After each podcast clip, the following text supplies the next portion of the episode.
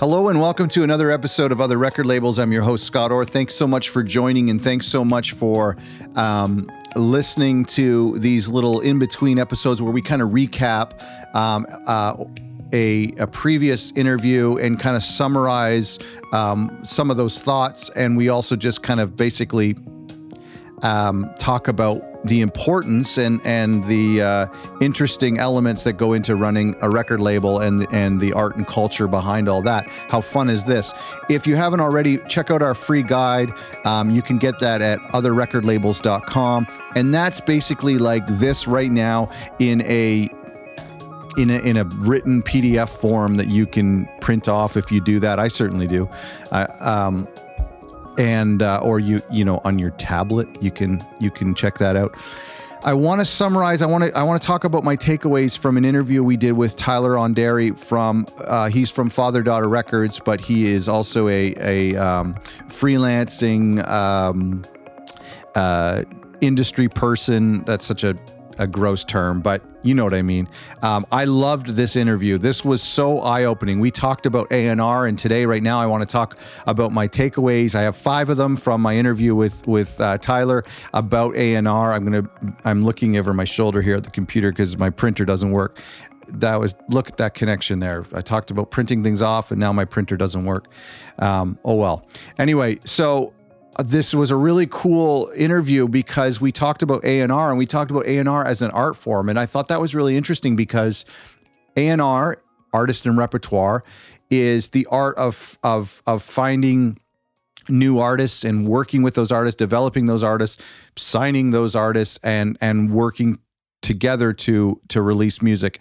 And uh, obviously that is the core of the label. That's one of the the the pillars of of running an indie record label or any record label. And uh, i just think it's a it's a really interesting thing but it's one of those things that we kind of forget about or we don't actually identify or talk about in too much detail. And so to be able to do that with tyler who's an expert in the area has done so much in this in this space um, was a really great thing. So so five things that he said that that um, I thought was really cool. And, and if you remember, the, the first one was if you haven't already, by the way, go listen to this interview, but share your own discovery story with their music. That was a cool thing because basically what he was saying is when you, um, when you email a band initially or you message them or you meet with them for coffee, um, that's your opportunity to not come off as this like arrogant, uh, like cliche label person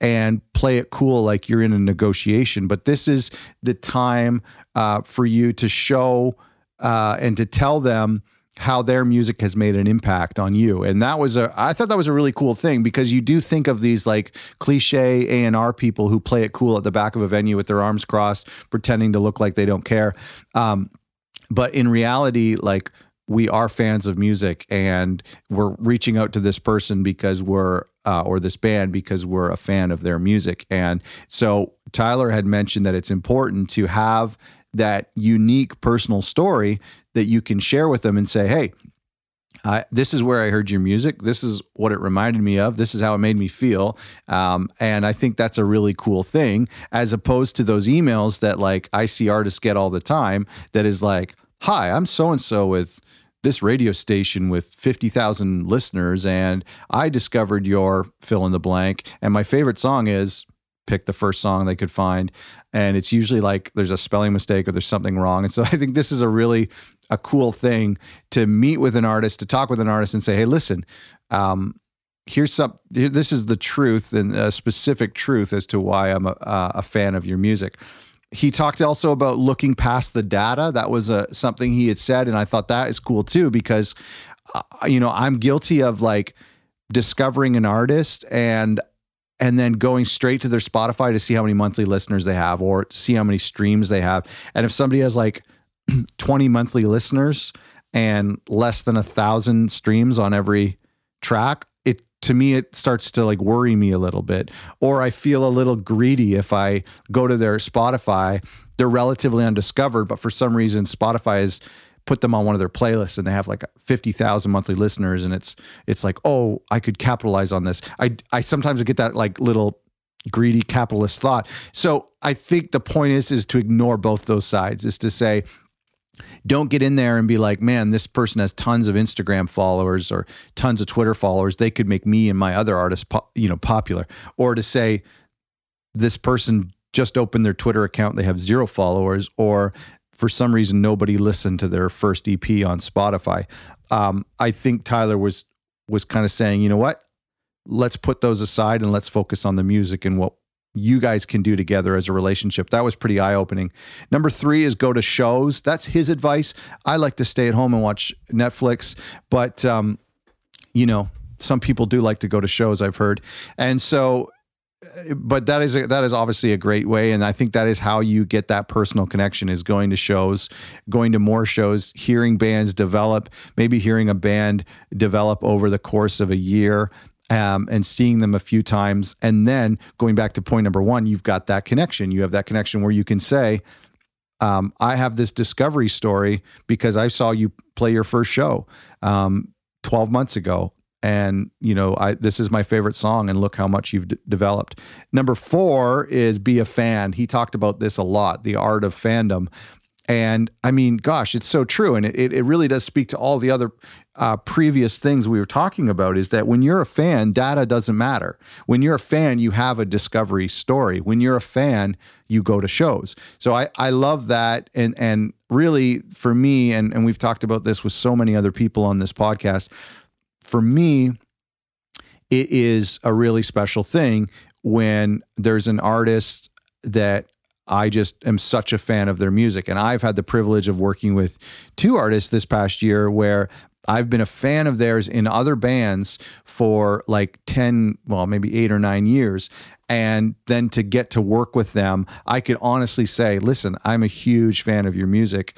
I would love to work with you. Um, and so that's, that's a great thing. The fifth thing was the most eye-opening and and um, gosh, I, I loved it so much. But he talked about change where you're looking, go to different venues, go read different blogs. This was when we talked a little bit about diversity, about um, diversifying your ros- roster, uh, representing voices that aren't as common in, in, the industry or haven't been systematically so uh, favored and common in the industry.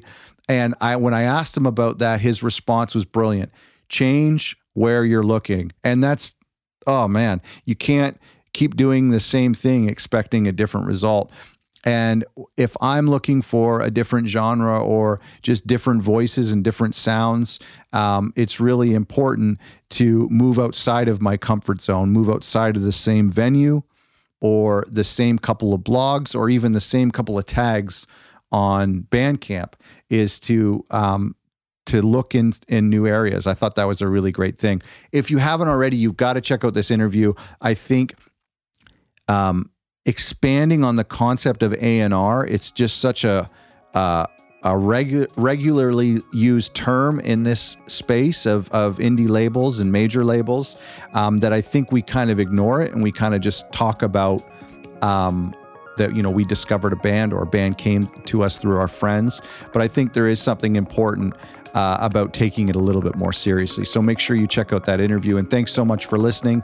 Um, you can get our little free guide that we put together where we've kind of uh, taken a lot of the wisdom from our guests on the interviews, and they've actually taken some time and written some specific little um, articles for this. And you can get that uh, in a free guide at otherrecordlabels.com. Thanks so much for listening. There's a Facebook group too that is really growing, and you can find out more about that through otherrecordlabels.com. Thanks for listening.